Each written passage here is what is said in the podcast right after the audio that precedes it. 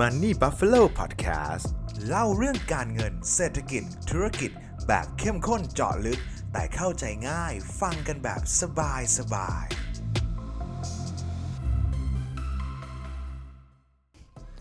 เคยสงสัยกันไหมครับว่า พี่ทุยเกิดมาได้ยังไง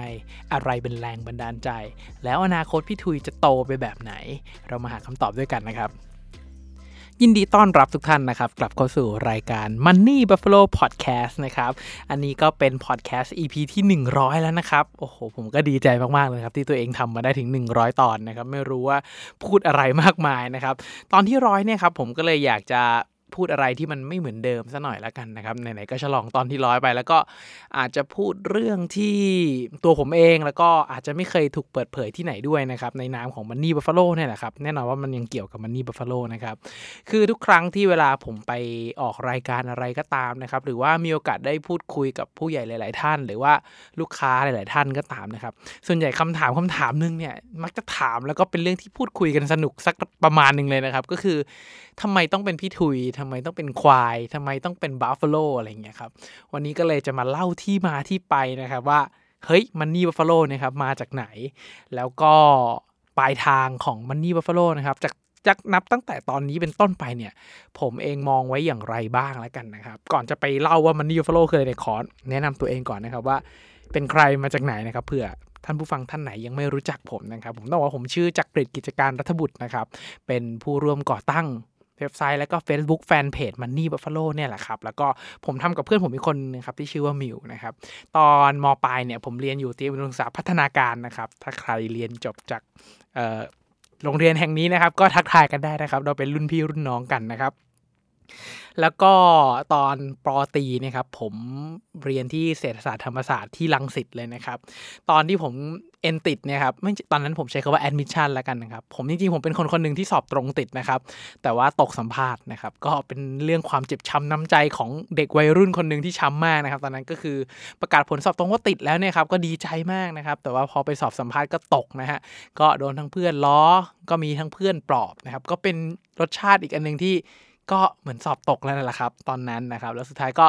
แอดมิชชั่นเข้ามาใหม่นะครับอ่านหนังสือตอนนั้นน่าจะ 2 เดือนกว่าเดือนกว่าๆนะครับตอนนั้นด้วยเวลาที่มันกระชั้นมาก พอประกาศผลปุ๊บแล้วมันเหลือเวลาอีกเดือนหนึ่งนะครับถึงจะสอบแอดมิชชั่นเข้าไปเนี่ยผมก็อ่านหนังสือเต็มที่แล้วเดือนหนึ่งสุดท้ายก็ติดกลับเข้ามาที่เศรษฐศาสตร์ธรรมศาสตร์ได้นะครับก็เรียน 4 ปีนี่แหละครับไม่ได้เป็นคนที่มีผลการเรียนที่โดดเด่นอะไรนะครับเพราะว่าเอาตรงคือไม่ค่อยเรียนนะฮะปี 1 ปี 2 นี่ โหเกรดใช้คำว่าแย่มากนะครับ แต่ว่าสุดท้ายตอนปี 3 ปี 4 เหมือนสำนึกผิด แล้วก็รู้ตัวนะครับว่าต้องตั้งใจเรียนบ้างนะครับ ก็จบออกมาด้วยเกรดเยี่ยมอันดับ 3 นะครับ 3.00 นะครับ ก็จบมา 3.01 ครับ ก็ถือว่าเอาตัวรอดได้เพราะว่าจบปี 2 นี่เกรดเฉลี่ย2ไม่2นิดๆเองครับ ก็ถือว่าพัฒนาตัวเองได้ขึ้นมาก็ถือว่าตอนนั้นก็ถือว่าภูมิใจเหมือนกันเพราะตั้งใจเหมือนกันนะว่าจะจบที่ 3.00 ให้ได้นะครับ สุดท้ายก็จบ 3.01 นะฮะแล้วก็ตอนพอเรียนจบปุ๊บนะครับ ตัวผมเองเนี่ยก็ ไม่ได้ทำงานประจำเหมือนเพื่อนๆ คนอื่นๆเขาหรอกครับ ด้วย mindset ที่อยู่ในหัวตั้งแต่เริ่มต้นเลยว่าเฮ้ยคนที่เป็นพนักงานประจำมันน่าจะรวยยากเนาะเออมันดูไม่น่าจะรวยเท่าไหร่ แล้วก็คนรอบๆตัวแล้วก็ประสบการณ์ในวัยเด็กต่าง ๆ ที่เราเห็นนะครับ คนที่เป็นเจ้าของกิจการเนี่ยมักจะมีสถานะทางการเงินที่ดีกว่าละกันนะครับในตอนเด็กตอนนั้น ซึ่งก็ต้องยอมรับว่าคนที่ทำ ธุรกิจส่วนตัวเนี่ยมันก็ไม่ใช่ทุกคนหรอกครับรวมถึงผมที่กำลังจะก้าวไปทำร้านอาหารร้านหนึ่งที่ชื่อว่าไมสลัดด้วยนะครับ ตอนนั้นด้วยความคิดที่ว่าอาจจะเพราะว่าติดเพื่อนด้วยมั้งครับที่ เรียนจบปุ๊บก็ยังติดเพื่อนอยู่พอเพื่อนชวนทำร้านอาหาร ก็รู้สึกว่ายังได้สนุกกับเพื่อนๆต่อ แล้วก็มันก็ตอบโจทย์ความฝันเราอย่างหนึ่งด้วยว่าเราก็อยากเป็นเจ้าของกิจการ เพราะว่าเราเชื่ออยู่แล้วครับว่าการเป็นคนทำงานกินเงินเดือนเนี่ยไม่น่าจะรวยได้นะครับแล้วตอนนั้นก็ตัดสินใจเรียนจบปุ๊บก็เปิดร้านสลัดกันเลยนะครับร้านสลัดเนี่ยครับเราก็ทำได้อยู่ประมาณสักปีหนึ่งแหละครับตอนช่วงเริ่มต้นเนี่ยก็สนุกครับใช้คำว่าสนุกมากเลยก็ทำไปครับ แล้วก็หลับๆกินๆนอนๆอยู่แถวนั้นเลยครับก็ยังอยู่หอแถวนั้นต่อเหมือนเป็นเด็ก ปีห้าที่เรียนไม่จบอะไรประมาณนี้ก็มีน้องบางคนถามพี่เคนเรียนไม่จบเหรออะไรเงี้ยครับเรียนจบแล้วนะครับ แต่ว่าก็ยังเปิดร้านอยู่ตรงนั้น แล้วก็นอนหออยู่ที่นั่นเหมือนเดิมนะครับแล้วก็พอทำได้สัก 3 4 เดือนหมด 1 เทอมนะครับ ก็เปิดสาขา2นะครับมาเปิดสาขา2นี่คือกู้นะครับ ใช้เงินกู้ญาติผมเองนะครับ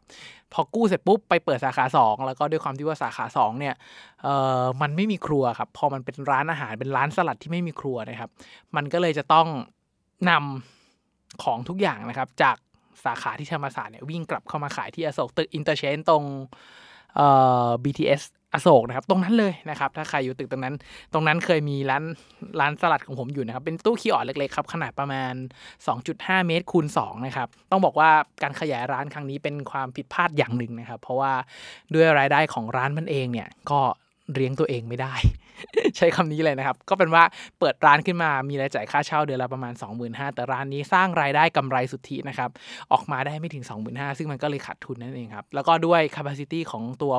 ผมกับเพื่อนอีก 2 คนนะครับที่ทำเนี่ยมันก็ทำได้ประมาณหนึ่งครับ แล้วก็มันก็ไม่ได้กำไรขนาดจะเอาเงินไปจ้างคนอื่น ถ้าจ้างคนอื่นก็คือเงินไม่เหลือ ใช้คำนี้นะครับ ดังนั้นมันก็เลยโอเปเรตมาแบบทุลักทุเลนะครับ สิ่งที่ผมเรียนรู้จากการเปิด ร้านสลัดครั้งนั้นนะครับ ซึ่งถือว่าเป็นเป็นสิ่งที่ทำให้ผมมีหลักคิดอะไรที่มันแบบก่อนจะทำอะไรคิดหน้าคิดหลังมากกว่าเดิมเยอะมากเลยนะครับ คือจุดผิดพลาดอย่างเดียวอย่างหนึ่งเลยนะครับ ที่มันแรงมากสำหรับการเปิดร้านอาหารในครั้งนี้ในมุมมองผมนะครับ ก็คือผมประเมินอะไรง่ายเกินไปครับ ซึ่งผมคิดว่าเฮ้ยสมมตินะครับว่าเรามี margin หรือว่ากำไรนะครับจากการขายสลัดจานหนึ่ง50บาทนะครับสมมติว่าถ้าลูกค้าเติมอะไรเยอะหน่อยแต่ถ้าเกิดลูกค้าซื้อ plain salad อะไรเนี่ยกำไรมันก็น้อยครับสิกว่าบาทนะฮะแต่ว่าถ้าเกิดลูกค้าเติม add ท็อปปงท็อปปิ้งซื้อนงซื้อน้ำอะไรหน่อยเนี่ยโดยเฉลี่ยผมก็ตีว่าสมมติว่าเราได้กำไรจานละ 50 บาท ถ้าเราขายได้ 200 จานต่อวันนะ มันก็จะกำไรวันละ10,000บาทถูกไหมครับคิดง่ายๆใส่200คูณ200คูณ50 ก็คือ 10,000ใช่ไหมครับ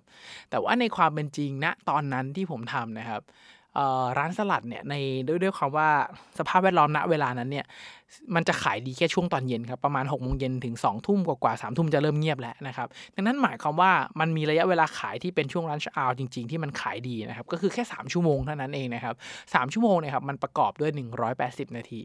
ซึ่ง 180 นาทีเนี่ยเอาจริงๆผมทำสลัดจานหนึ่งออกมากันนะครับมันใช้เวลามากกว่า 1 นาทีครับตีว่า 2 นาทีได้เลยผมเคยจับเวลาอยู่พอมันทำประมาณ 2 นาทีนะดังนั้นหมายความว่าช่วงรันช์อาวจริง ๆ ที่ผมสามารถผลิตได้นะครับก็คือเราสามารถผลิต ได้แค่ 90 จานต่อวันเท่านั้นเองนะช่วงณช่วงเวลานั้นๆนะครับไม่นับว่ากลางวันอาจจะขายได้ 10 จานบ่ายๆอีก20จานนะครับแล้วมาตอนเย็นเนี่ยก็คือวันหนึ่งเนี่ยหนึ่งร้อยถึง120จานนี้ก็คือแบบเป็น max capacity ของร้านร้านของผมแล้วนะครับดังนั้นการที่จะหวังว่าให้ขายได้ 200 จานต่อวันเนี่ยครับใช้คำว่าถ้าไม่เปิดตอนช่วงกลางวันให้คนมากินเยอะๆตอนบ่ายคนมาเยอะๆนะครับซึ่งตอนนั้นเนี่ยมันไม่มี Grab ไม่มี r i แมนไม่มี Food Panda ไม่มี Food Delivery แบบทุกวันนี้นะครับดังนั้นการที่เราอยากจะขายให้ได้มากขึ้นก็ต้องเปิดสาขานะครับมันเลยเป็นที่มาของสาขา2นะครับและทีเนี้ยมันไม่ได้ดีอย่างที่คิดแล้วก็ประกอบกับเพื่อนผมเองทั้งสองคนนะครับ ก็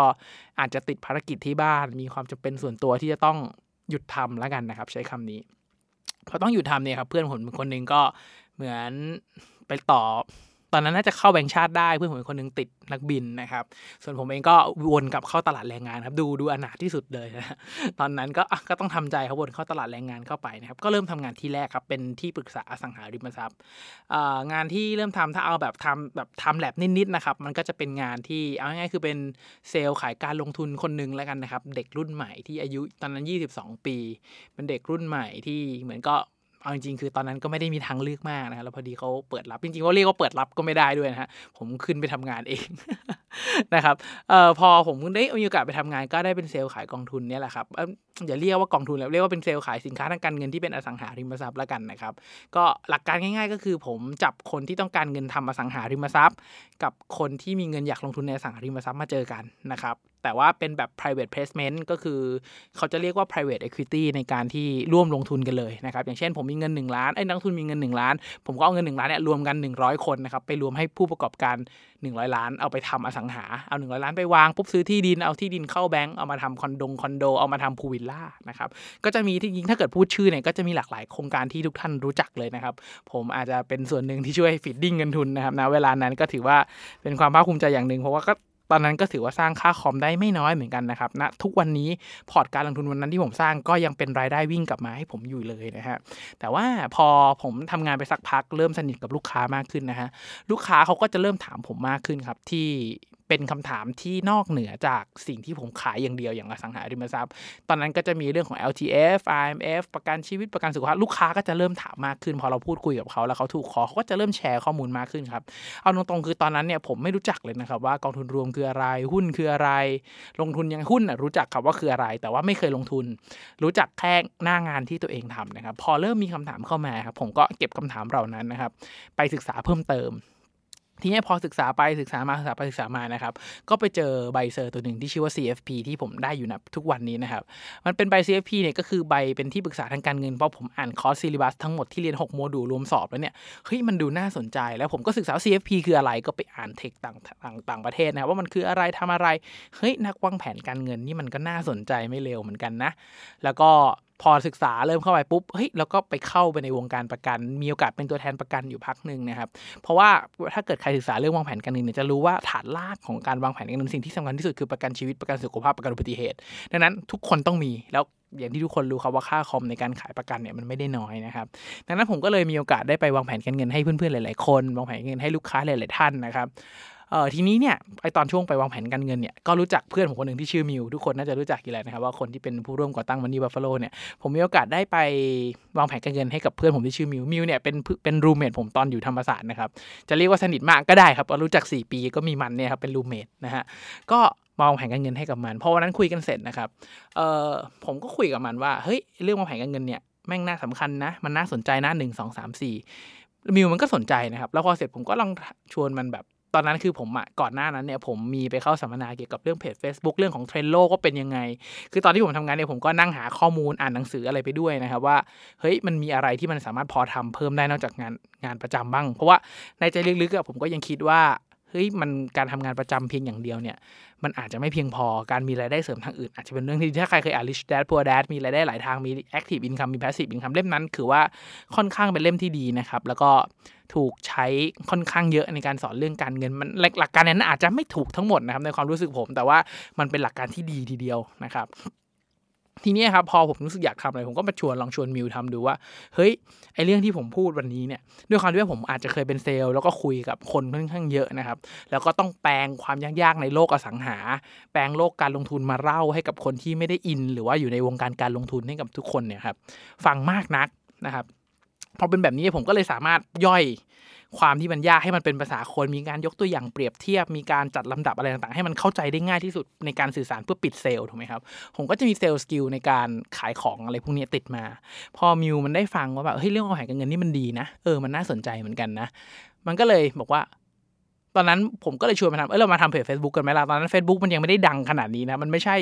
อะไรที่แบบ พอนึกจะทำอะไร นึกอะไรไม่ออก สร้างเพจ Facebook เป็นยูทูบเบอร์ยุคนั้นมันไม่ใช่เลยนะ เมื่อ 7-8 ปีที่แล้วเนี่ย มันเป็นอะไรที่แบบค่อนข้างแบงค์แล้วก็ถ้าเกิดนึกถึงว่าตอนนั้นมีใครอยู่บ้างนี่นับหัวได้เลยนะครับ คือน้อยมากๆ น้อยจริง ๆ ครับ ไม่ได้ไม่ได้ฟัง ขนาดนี้ ซึ่งผมก็คุยกับมิวว่า เฮ้ย ไอโมเดลการทำเพจ Facebook มันก็พอมีนะ หลักการก็คือการขายโฆษณาที่ทุกท่านรู้เนี่ยแหละครับ แต่ว่าก็ต้องยอมรับว่าตอนนั้นก็คือมืดแปดด้านนะครับ ว่าไม่รู้ว่าโฆษณาจะเข้าเมื่อไหร่ มันก็เลยเป็นจุดเริ่มต้นของที่ว่าเราก็มานั่งคุยกันว่ามาทำเพจ Facebook กัน เราจะทำแบบไหน ตอนแรกผมคิดว่าผมน่าจะแบบใส่สูตรผูกไทยคุยกับทุก ๆ ท่านเลยดีไหมว่า เออ ก็ใส่สูตรผูกไทยคุยก็มันก็ดูเป็นทางการดูเป็นการเงินดี ไอ้มิวบอกว่าโหน่าเบื่อ แบบมันบอกเฮ้ยกูเบื่อมากเลยที่แบบว่าเวลาแบบเดินไปห้างมีคนใส่สูทผูกไทมาคุย มันดูแบบเป็นทางการ มันดูไม่มันดูไม่เข้าถึงมันดูยาก มันก็เลยบอกว่า งั้นเปลี่ยนเป็นแบบ character marketing ไหมนำเสนอผ่านการ์ตูนการ์ตูนเนี่ยมันเป็นตัวแทนของคำว่าง่ายอยู่แล้วนะ พอมันง่ายปุ๊บเนี่ย อะไรอะไรมันก็จะดูแบบดู soft ขึ้นดูง่ายขึ้นเป็นการ์ตูน พอเราฟันธงกันว่าเป็นการ์ตูนปุ๊บเนี่ยครับ มันก็จะต้องคุยต่อครับว่า เฮ้ยการ์ตูนเนี่ย เป็นตัวอะไรดี เป็นหมูไหมแมวไหมหมาไหมมันก็ดูแบบมันดูไม่น่าจดจำมันดูจำไม่ได้ เพราะว่ามิวนี่ทำงานสาย marketing นะครับ เรื่องการทำ branding positioning เขาก็จะมีความรู้ในมุมของเขาผมก็จะมีมุมความรู้การเงินของผมนะครับ สุดท้ายเนี่ยก็คุยไปคุยมานะครับ ก็มาลงที่ตัวควายเนี่ยแหละครับเอ่อ สโลแกนของเพจแรกๆนะครับที่เกิดขึ้นเนี่ยครับก็คือการเงินเรื่องง่าย ๆ ควายก็เข้าใจนะครับ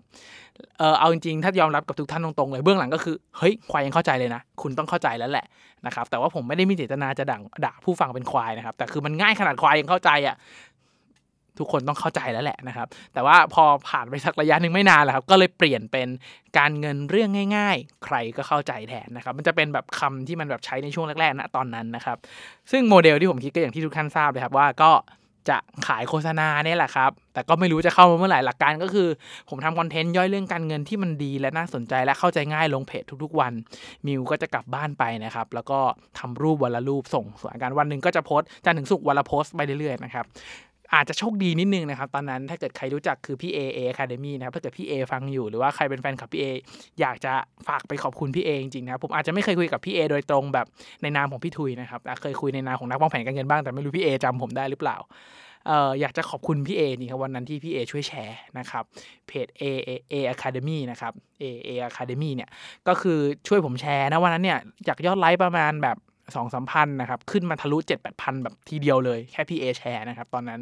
ผมก็เลยรู้สึกแบบเฮ้ยดีใจแล้วมันดูถึงความเป็นไปได้และหลังจากนั้นไม่นานนะครับ ก็มีเอเจนซี่เจ้าหนึ่งนะครับ ติดต่อเข้ามาขอลงโฆษณาเป็นครั้งแรกนะครับ เป็นกองรีดตัวหนึ่งนะครับ ถ้าพูดชื่อทุกคนรู้จักแน่นอนนะครับ ตอนนั้นเนี่ย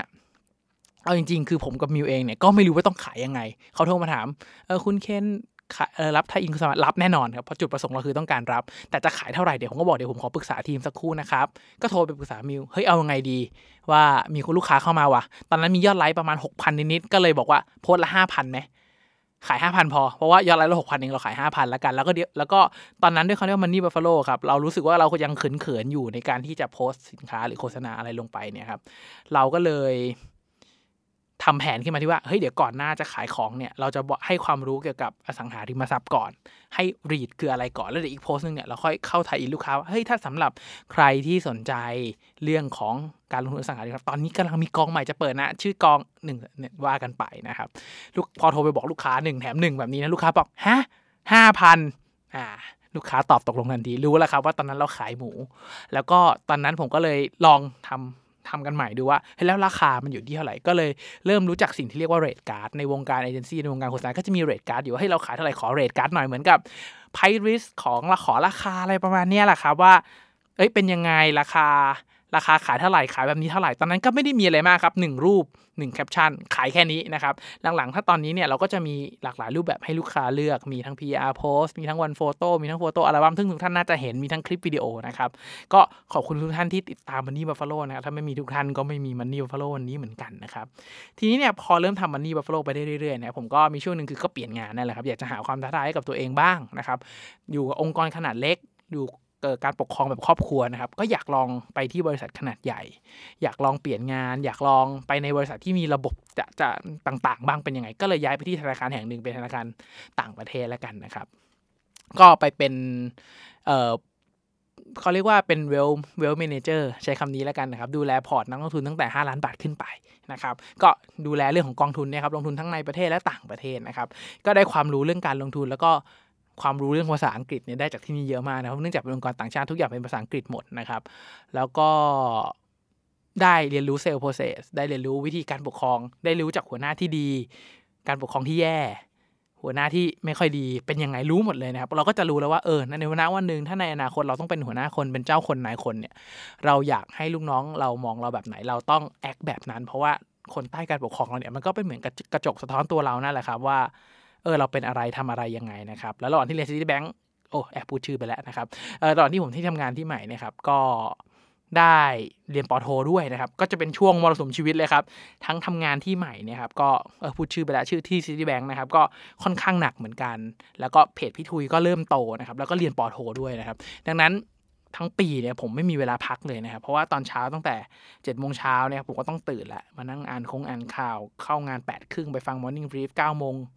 9ก้าโมงสิบห้า Morning Brief เสร็จทำนู่นทำนี่เก้าโมงครึ่งเริ่มทำงานเริ่มโทรหาลูกค้านะครับหกโมงเย็นเลิกงานรีบกลับบ้านมาเคลียร์งานของ Money Buffalo ต่อนะครับแล้วก็จะมีงานของปอโทเล็กน้อยนะฮะแล้วก็พอทำงานของคอนของมันนี่บัฟฟาโลเขาก็จะถึงประมาณตีหนึ่งตีสองตีสามหกโมงเจ็ดโมงผมก็ต้องตื่นแล้ว ช่วงนั้นน่าจะเป็นช่วงที่ผมนอนเวลาสามถึงสี่ชั่วโมง แล้วก็วันเสาร์อาทิตย์ผมก็ไปเรียนปอโทนะครับถ้าเป็นช่วงสอบด้วยก็จะหนักหน่อยนะครับมันก็จะเป็นช่วงที่แบบอื่นๆ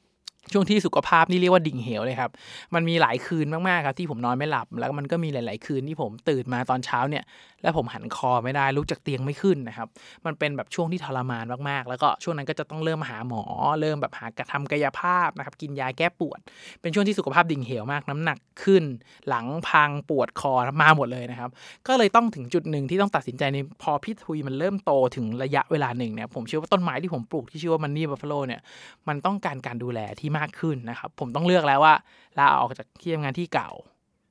หยุดทำมันนี่บัฟฟาโล หรือว่าเลิกเรียนป.โทดีนะครับ สุดท้ายผมก็เลยตัดสินใจว่า เฮ้ย งั้นลาออกละกัน แล้วผมมาจริงจังกับ Money Buffalo แต่อย่างเต็มที่เลยนะครับนะตอนนั้นก็คือผมกับมิวตัดสินใจลาออกพร้อมกันนะครับ แต่มิวอาจจะออกมาก่อนนิดหน่อยนะครับ ผมต้องเคลียร์พอร์ตเคลียร์อะไรของลูกค้า ก็เลยใช้เวลานานหน่อยคือใครก็คือลาออกมาทั้งคู่ แล้วก็มาลุย Money Buffalo ด้วยกันนะครับ ตั้งแต่ตอนนั้นเนี่ยจนถึงตอนนี้ก็น่าจะสัก สามปีแล้วมั้งครับที่ลาออกครั้งสุดท้ายจนมาทำ Money Buffalo จนถึงวันนี้นะครับบริษัทตั้งแต่ลาออกมาเนี่ยมันก็โตขึ้นเรื่อยๆนะครับมีคอนเทนต์มากขึ้นปรับเปลี่ยนคอนเทนต์มากขึ้นเรื่อยๆนะครับมีทั้งคอนเทนต์วิดีโอมีทั้งพอดแคสต์นะพอดแคสต์ก็เริ่มหลังจากที่ผมลาออกจากที่ทำงานนั่นแหละครับเราออกมาทำ Money Buffalo อย่างเต็มตัวนะครับ